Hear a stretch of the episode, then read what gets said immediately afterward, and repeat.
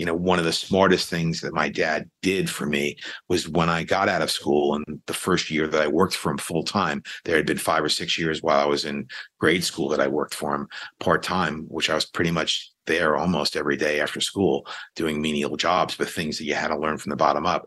And he said, you're going to be in meetings with me with bankers. You're going to be in meetings with me with insurance people. You're going to be in meetings with me with record company people, with artists, with musicians. And you're going to sit at the back of the couch and you're not going to say a word because you have one mouth and two ears. And I want you to listen to twice as much as you speak. But I really don't want you to talk. I want you to take in everything that I do and how I interact with these people. You know, I don't know if I'll ever have the ability to do that with somebody, whether it's one of my sons or someone else that I kind of shape and, you know, kind of mentor. But that was a crucial thing that he did. I don't know if he was the greatest delegator, but that 1 year was a big, big thing that I think most people should do with their children if they're going to ever work in your business. Welcome. You are listening to the Hero of the Hour podcast, the show dedicated to empowering you to take financial freedom into your own hands. Through expert interviews with decades of experience, this show will give you not only the tactical strategies of what's working in business, but the appropriate mindsets to master your financial future and build generational wealth. Heroes and entrepreneurs operate with a similar anything is possible mentality, and that is exactly what our show is about.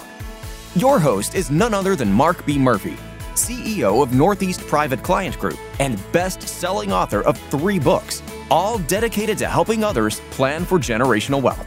He and his team are on a mission to share their knowledge and techniques so that others can enjoy a life of financial security and freedom. Get ready to be inspired to create the life of your dreams. Let's go.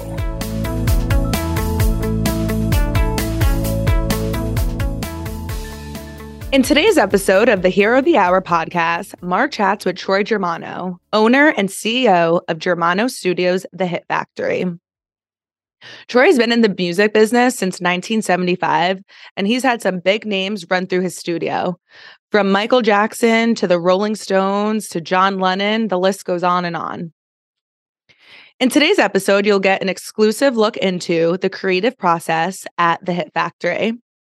You'll also get to learn about the toughest part of running a family business and the importance of relationship building in the music industry. Get ready for an incredible episode. Enjoy.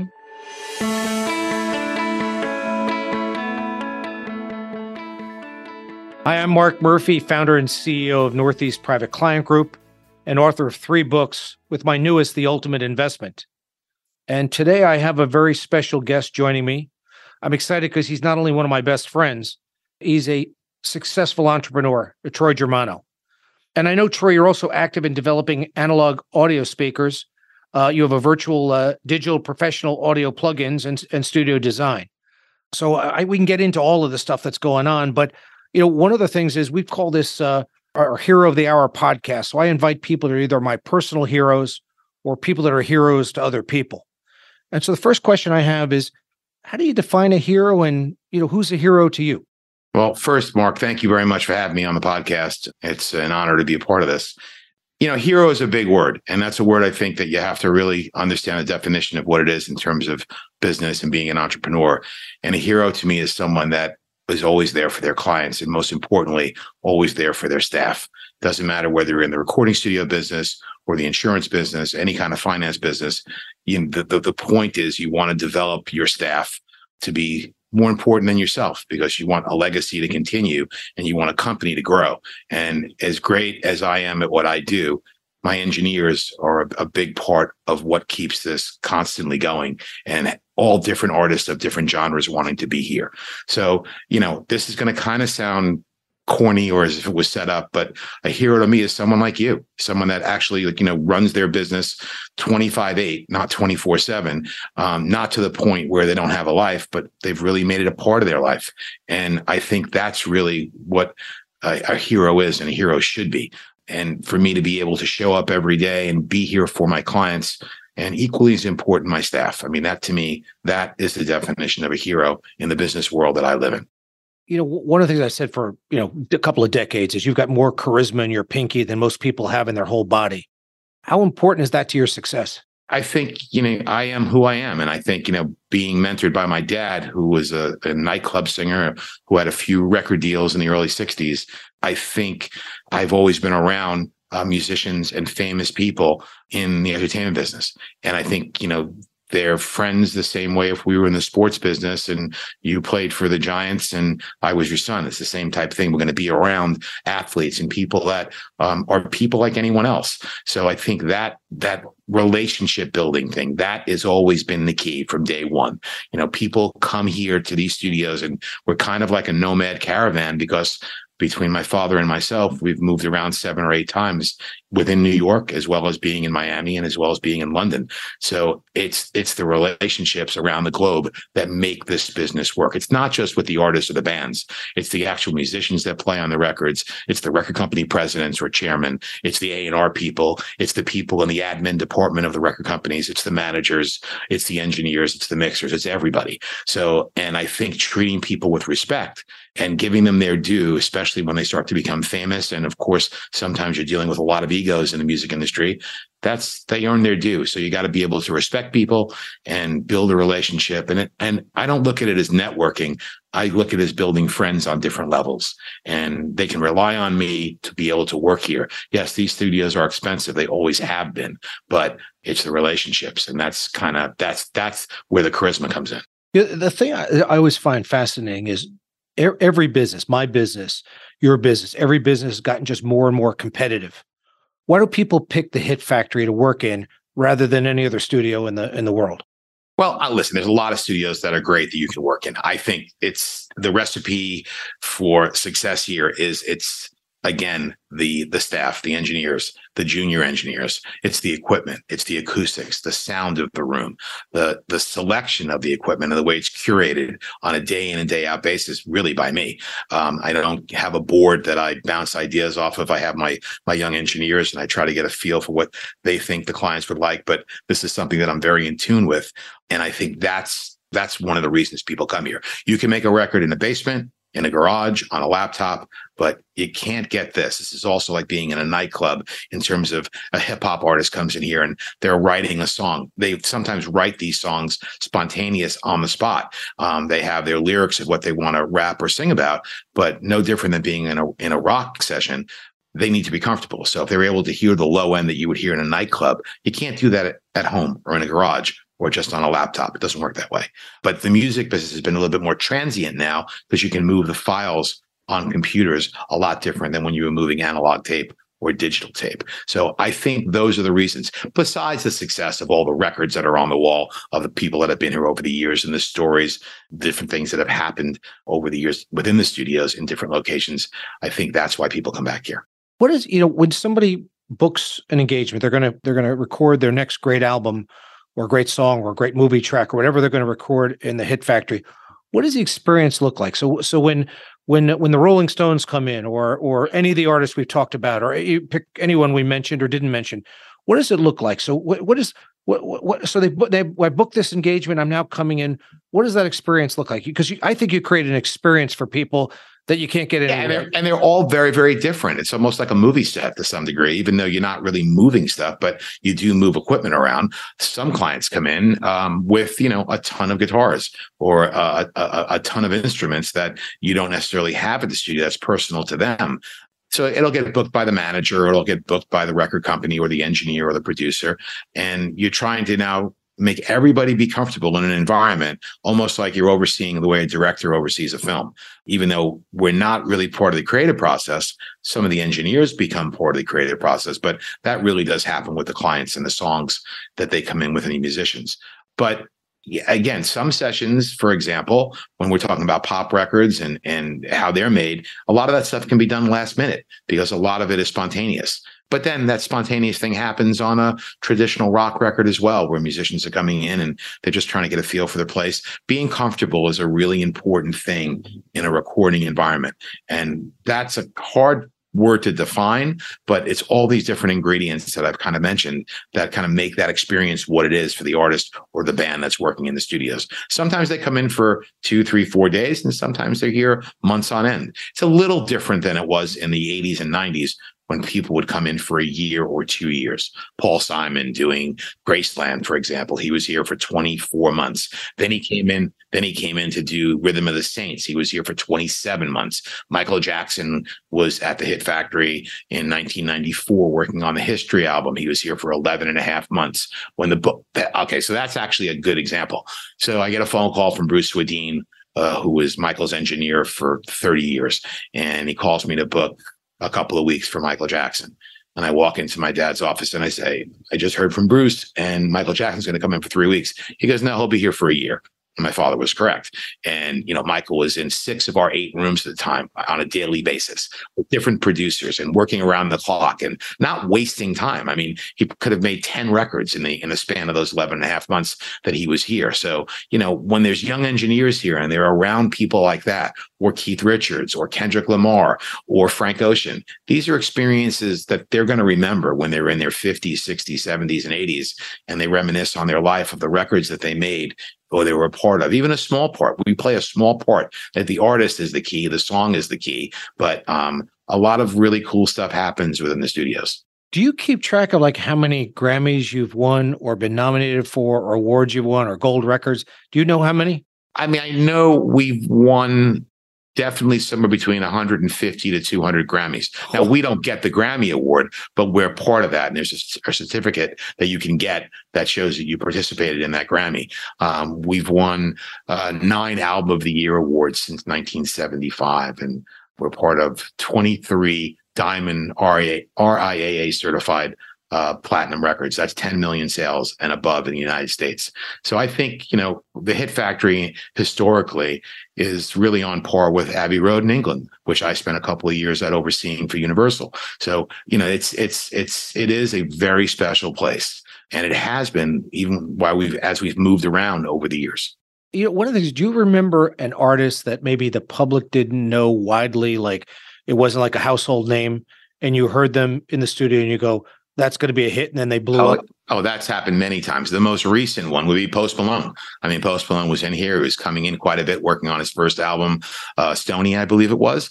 And that really was his breakout album. And why was he? You just knew there was something special. Besides the fact that, you know, he was a great hip hop artist, he was also a pop artist, but there was something very unique. And you could hear, I mean, I could at least hear that. I thought a few of those tracks as I'm walking down the hallway, or if I walk in and say hi, you knew it was really going to be special and it was going to connect with the public. Because a lot of times things come in here where, you know, they're assigned to Sony, Universal, or Warner, and they don't happen. And they're really great projects and great songs. There's also luck and strategic marketing and timing, things that have to work out for any band or artist to actually succeed. But when you do see that happen, and you know it's great, sometimes you really think you're right and it doesn't happen. I mean, music is a very subjective thing and it's a personal experience, but when it hits the masses, it has to hit them in a very targeted way.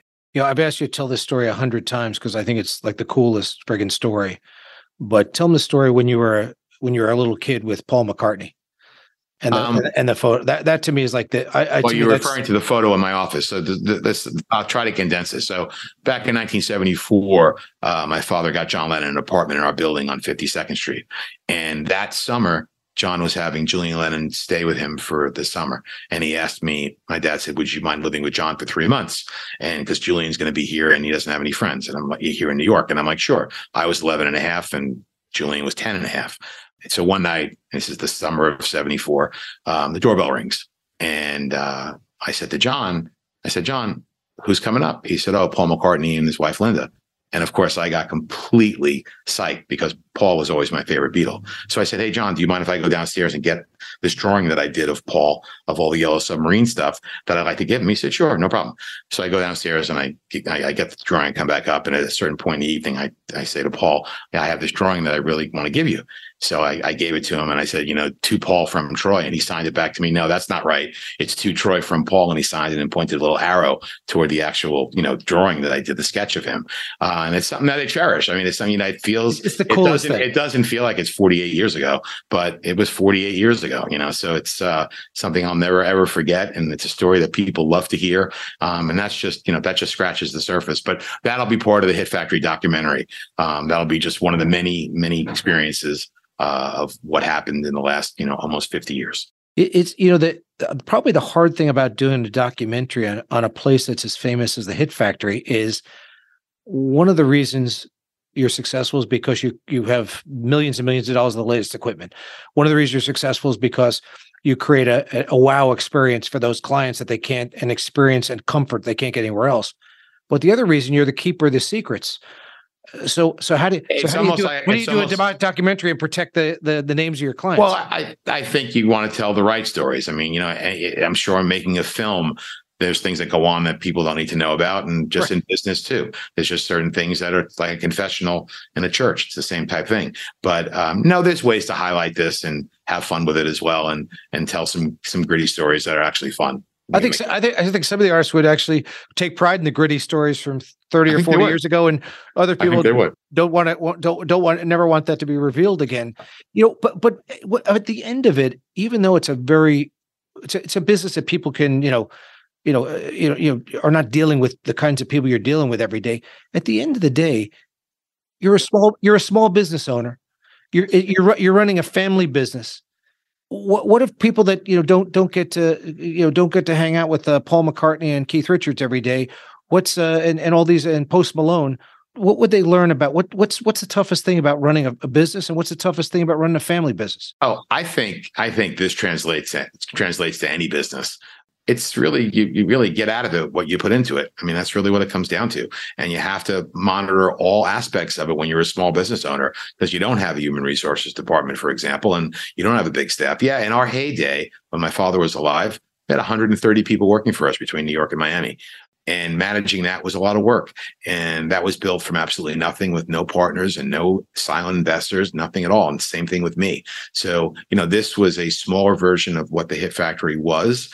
For a moment, it was Germano Studios. We've transitioned to the Hit Factory now that we're moving forward with that brand. And it'll keep expanding. And it has to expand not just with recording studios, but it has to expand digitally with products and a number of things that we're working on. And some of these things hopefully will become consistent revenue streams. That's what we try to do. But what makes it different from other studios, kind of that's part of your question, is, again, I think it's the environment that we offer people here. And it's a consistent, curated, great sounding facility with really, really special people. And that's not necessarily just the clients. Yeah, we're very lucky to be around these clients. And a lot of times there are young artists that come in here too, or young bands, and you have to treat them and make them feel as important as Bono and U2 or Jimi Hendrix. I mean, you got to make them all feel the exact same way. And I think if you're an aspiring band or somebody that's, you know, on the way up, I don't think it's any coincidence that the kinds of people who are and became the artists they became, that the Hit Factory played even a small role, but a role at helping them get there. And I think that's what a young artist would want to do. They don't want to be with somebody who hasn't done it. They want to be somebody who knows the formula to create success. Again, it's a small part. And, you know, there's hundreds of gold and platinum records here. And some of those records we did from beginning to end. And some we just did, you know, a few days or a week or two of overdubs, or maybe they recorded the basic track here or just the vocal, or they were mixed here, or they were edited here. So again, they are small parts to an overall big project, and not everybody does record here, because it is kind of set up for major artists, but we try to get the young ones in here as much as possible, because they're equally as important. That's the future of the business. It has to be the heritage legacy artists, but it also has to be the young artists. And we see that happen quite often. The other thing is a family business. I mean, you've got two very smart, well-educated, successful sons, one just getting out of college, one in college. Do you think the Germano legacy goes to the next generation? I do. I think they'll both be involved in one way or another. But I also think it has to be more, again, than just studios, because I think what I do is kind of Superman cape type stuff to some degree, because I learned from, you know, the craziest person that knew how to do this with his eyes closed. So, yeah, but I see the future of the growth and the expansion of the Hit Factory a little different than what it's been in the last 50 years, 48 years, whatever it is now. But yeah, the youngest one, I think, really would like to be a part of this, and hopefully he can come in and make a big impact. So it seems like he'll be graduating from college on the anniversary of the 50th anniversary of of That's the Hit Factory. Right. Now, keep in mind, my father didn't start the Hit Factory. It was started in 1969 by a songwriter-producer that worked with Janis Joplin and the Rolling Stones and Dionne Warwick. But it was really more of his writing studio. And then my dad purchased the facility on 48th Street in 1975 and then incorporated it and made it into the Hit Factory as to what it is today. So there's a lot to do, and they would have whoever is going to help me move this forward. It would be big expansion, and hopefully we get it to the point where it's a lasting legacy that even lasts beyond the Germanos. That's kind of the goal. Have you noticed that life is getting more and more expensive? From grocery prices to real estate values, everywhere you turn, prices seem to be skyrocketing.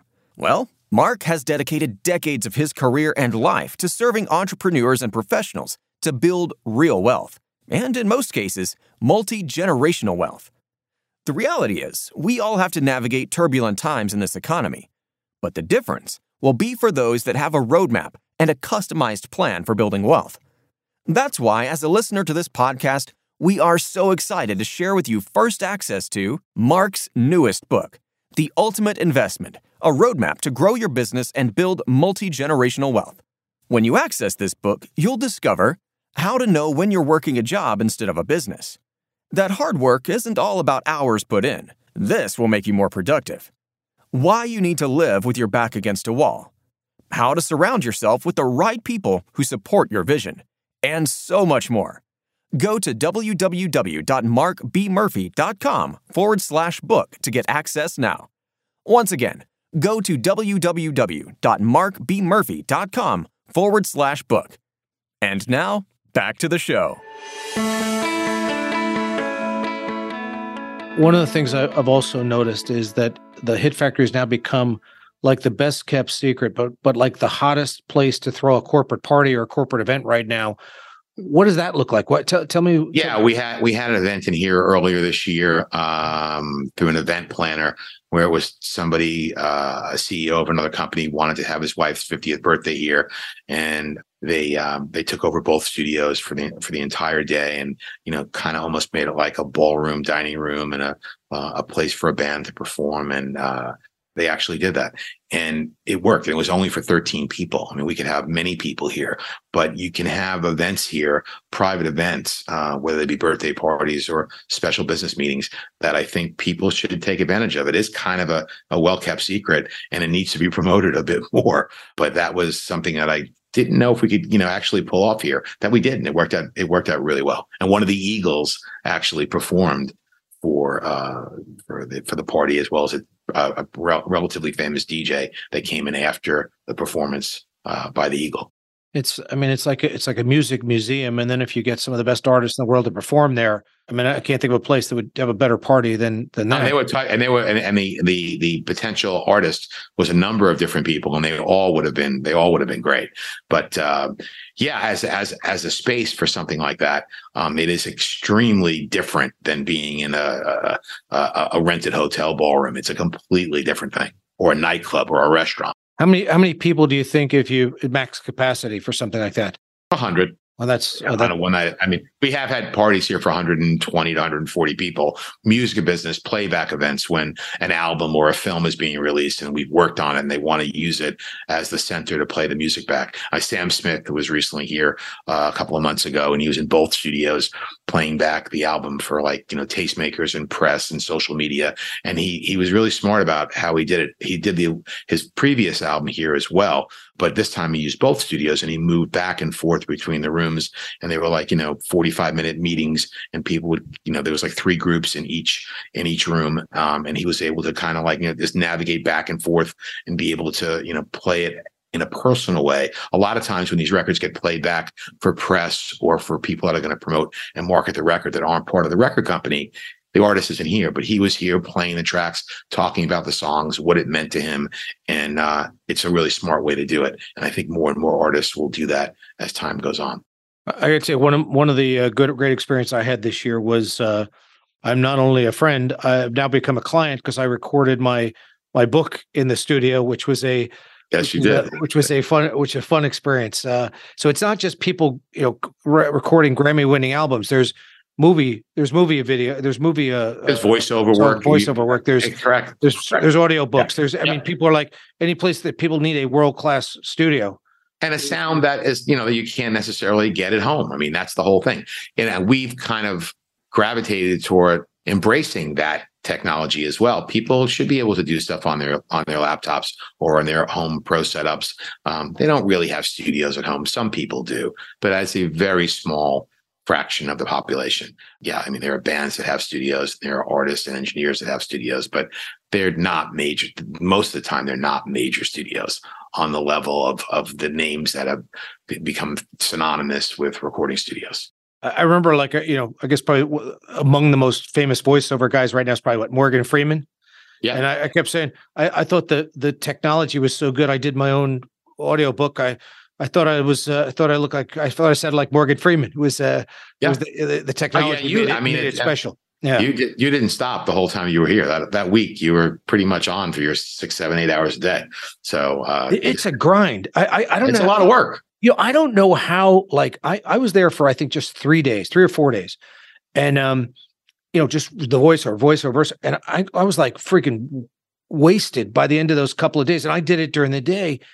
The thing I never understand is most of your recording with your top celebrities, they don't show up till 10, 11, 12 o'clock at night, and they record especially 8 or 9 in the morning. How do you sing at 3 in the morning or 5 in the morning? How do they do that? I mean, especially some of the hip-hop artists and some of the pop artists, some of the rock artists, they show up late because I think music kind of gets created at night. It's kind of hard to do it during the daytime. I mean, there's, you know, certain people that don't go into the vocal booth that you were in, Studio 2, till 1, 2, 3 o'clock in the morning. Rihanna is a perfect example. When she just recently did one of the songs, she did 2 songs for the Black Panther Wakanda Forever film, and she did one of the vocals here. I don't think she went into the live room until 3 o'clock in the morning. Mariah Carey, another one, infamous for being, you know, a nocturnal person. She usually doesn't start in the studio till after 11 o'clock at night. And Keith Richards was like that in the 80s when the Rolling Stones did Undercover Here. Mick Jagger would work during the daytime, and this went on for like 8 months. And he'd work like 9 o'clock in the morning till about 7, 8 o'clock at night. And Keith Richards was coming at 8 o'clock at night and worked till 8 o'clock in the morning. And they were both working collaboratively on the record, but doing their own thing as well. So I think music is really a night thing, but look at how hard you had to work for that, you know, those 4 or 5 days that you were in doing your voiceover work for the audiobook. Imagine having to create a recording, an album, something different. No different than being on a movie set, though, or being a painter with a blank canvas in front of your, you know, face, and you have to turn it into something special. So, you know, obviously you're all gifted to be able to do this stuff, and we want to offer that kind of an environment where people want to be here. It's also the hospitality business too. It is. You've got It's like you're creating a one man, one woman, one group night or two group nightclub every night. Slash they've hotel, got to come in and have whatever. So it's you know, it's kind of the Ritz-Carlton to some degree with a creative element. I mean, that is what it is. It is that kind of experience. Whether you mention a name or not, what kind of requests do you get for food, for alcohol, for, you know, what's the famous, the green M&Ms on the tour? Yeah. It's not an alcohol thing. It's really a food thing. And there's special requests of, you know, people's riders that what they would normally have if they were playing Madison Square Garden or they were playing, Yankee Stadium. So sometimes it's bizarre requests, and you try to fill those as best you possibly can. But a lot of times it's very casual. Some people come in here that you would think would be really demanding, and they're really easygoing and, you know, very laid back. And other people are very demanding. And then eventually after you warm up to them and they warm up to you, it becomes a home. And then at the end of the record, sometimes when people are here, especially in the past, but even now, when the record's finished, it's kind of a melancholy moment because you're not going to see that artist and those producers and engineers or musicians again for, you know, maybe never again, or maybe you'll see them in a couple of years when they work on their next record, if they happen to be in New York. Going back to the nightclub aspect, or throwing all the private parties, becoming this kind of hotspot for New York City parties, is most people will never be able to sing. Even the people that think they can sing can't sing at the level of, you know, some of the artists you record. Mm-hmm. But by having a party in your house with a party in your studio with that kind of entertainment, that experience, that's about the closest thing they're going to get to not only a cool experience, but to be able to see what really goes on. Especially if they hire in a major artist to come perform. And, you know, The artists now in today's world do corporate events like that all the time, private industrial parties. So it's kind of a secret way to do things that people probably don't necessarily think recording studios are capable of handling, but of course we are. So it does create, I think, a worthwhile experience. You mentioned other digital and other things. Well, so coming a guy who's 60 years old, I'm just learning about that now. What do you see being created other than invisible audio products, plugins, different things? Well, we already have one out now for the Germano Studios, Studio One Control Room, with a company called Waves that's based in Israel, and they're one of the most famous plugin companies. Plugins are basically virtual copies of equipment that you can have on your computers, as opposed to actually having the physical equalizer or reverb or digital delay or compressor or limiter, things that shape, crush, and change sound and enhance sound. So yeah, you want to kind of set this up for the future. So if we ever have a pandemic again, there are other revenue streams that are not just service-oriented and based. I mean, I think service-oriented businesses got destroyed during the pandemic, and many of them didn't survive, and it was tough for us too. I mean, even a small business like this, but we found a way, and I found a way, and the people that work here found a way. But we have to set ourselves up for different type streams. I would say one last question I want to ask you, because I think people would know it. First of all, in the 20 years I've known you, we've never been so respectful to each other, or never been so serious in any of our interactions going forward. But I think it's important stuff. But I think that, what advice would you give, though, to people back to a family business? You talked about working with your sons. You've talked about working with your dad, who I know was your best friend. Yeah. And the idea is so many people are in family businesses working with their, what's the best advice? What's the hardest thing? What's the advice you'd give a father? What's the advice you'd give a child or a mother? Mm. I think when you have a business that's a family business that becomes successful, I think you have to have succession plans in place at an early stage. I think they're very difficult things to bring up when people get ill or tragically their lives end. I think that's something that I think most family businesses don't figure out. And then when the patriarch or the matriarch that runs the business, if that's how it's set up, were to disappear, I think a lot of times things spiral out of control. And I think succession and estate planning is really important from day one. I really believe that once you're successful, not when you're first building your business and trying to figure out what your business is. And I think, it's a common thing to use the risk reward balance in things. But I think when you are taking risks in a small business, and it doesn't have to be in music, you have to really understand what that reward is and what you want that reward to be. You can't just think, if you build it, they will come. You have to really know what that reward is. That has to be identified. More important than the risk. And I think a lot of times people fail to do that. And I'm also saying, even take one on the human level. It's like, I know having Lucas, my oldest son, in our business. Yeah. I find myself, I'm yelling at him all day. He's yelling at me all day, because we're both quick to anger and quick to forgive. But it's great. It's great working with him. It's great working with him every day.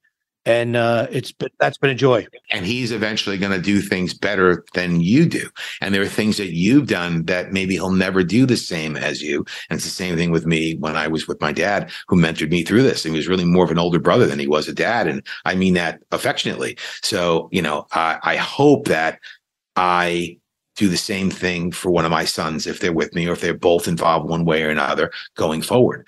I think one of the smartest things that my dad did for me was when I got out of school, and the first year that I worked for him full time, there had been 5 or 6 years while I was in grade school that I worked for him part time, which I was pretty much there almost every day after school doing menial jobs, but things that you had to learn from the bottom up. That first year he made me sit in his office, and he said, "You're going to be in meetings with me with bankers. You're going to be in meetings with me with insurance people. You're going to be in meetings with me with record company people, with artists, with musicians, and you're going to sit at the back of the couch and you're not going to say a word, because you have one mouth and two ears. And I want you to listen to twice as much as you speak, but I really don't want you to talk. I want you to take in everything that I do and how I interact with these people." And that's what I did literally for a year. And, I don't know if I'll ever have the ability to do that with somebody, whether it's one of my sons or someone else that I kind of shape and, kind of mentor. But that was a crucial thing that he did. I don't know if he was the greatest delegator, but that that one year was a big, big thing that I think most people should do with their children if they're going to ever work in your business. I think that's amazing advice. I think the other thing too is we want, for some reason, we become a society where we want to keep our kids, like, you know, not to have them experience any pain or any hardship.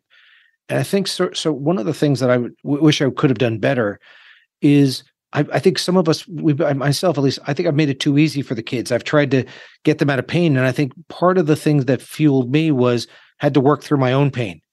And you know, when you work so hard, I just think it's such a delicate balance, because you want them to grow up and spread their own wings, but you also don't want to see them struggle too much. You're trying to, I think it's hard to be their father and their boss at the same time. Yeah. It's hard to be a child of the boss too. Yeah. And it's, so it's like, it's, you know, so for you, you just have the unique perspective because, you know, you ran hard for a long time with your dad and built something incredibly successful.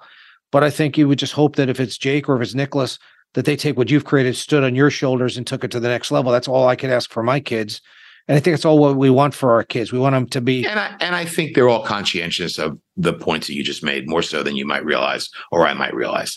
And I think that it's an interesting way in a family business, how to kind of work your way up the ladder. But you have to remember, on the way up, you see the same people on the way up as you see on the way down and on the way back up again. And it always, there are going to be peaks and valleys in any business. And you want to create, and you want to create something special. You want to create wealth and security for people that work for you. And that's not easy to do. It's really, it's not, especially in the service business. But again, you can make the service business very successful if you really cherish those relationships. That's the key. Try, you know, it's like, I want to collect friends. I don't want to collect enemies. That's kind of the way I always look at this stuff.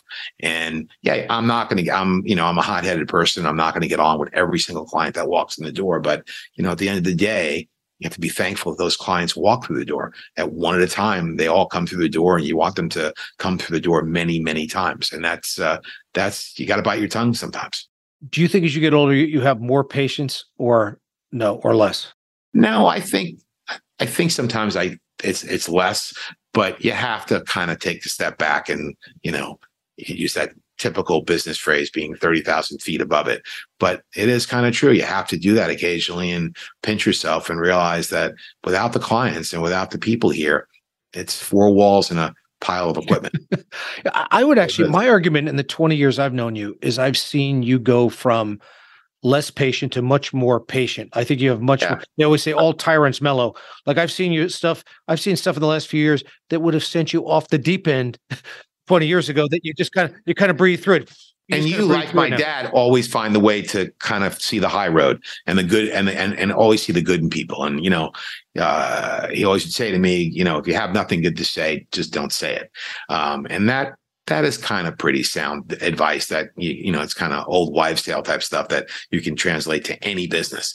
But yeah, you know, at the end of the day, people are coming in, they're creatives, and they're going to have egos, and they're going to have issues. And you just got to try to work around that and not take it personal. That's probably true. Maybe I've gotten better at that.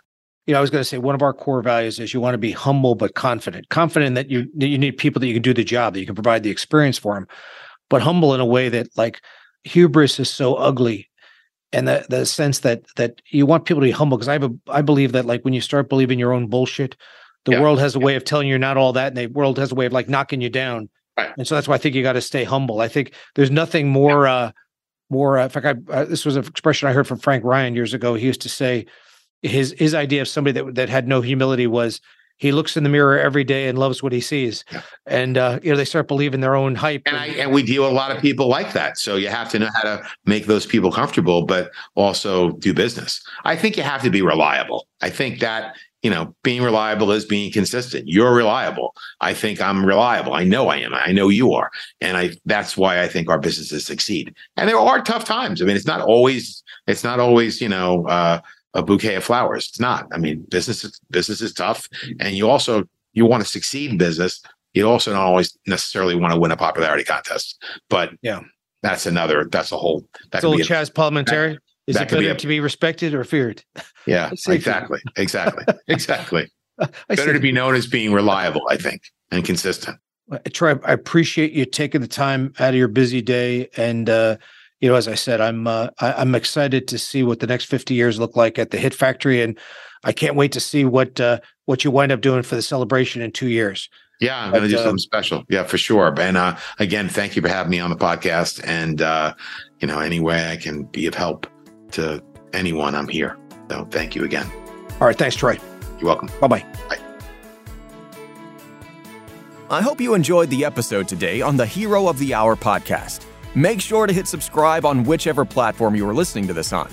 If this episode made you think of someone, go ahead, take a screenshot and share the podcast episode with them. You can catch the show notes for this episode and more at www.markbmurphy.com/podcast. Be sure to check out the other great books and resources on the website while you're there. Once again, it's www.markbmurphy.com/podcast. All links can be found in the description below. We look forward to serving you on the next episode.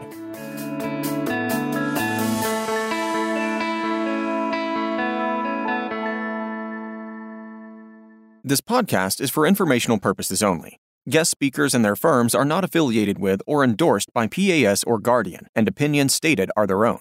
Registered representative and financial advisor of Park Avenue Securities LLC, PAS.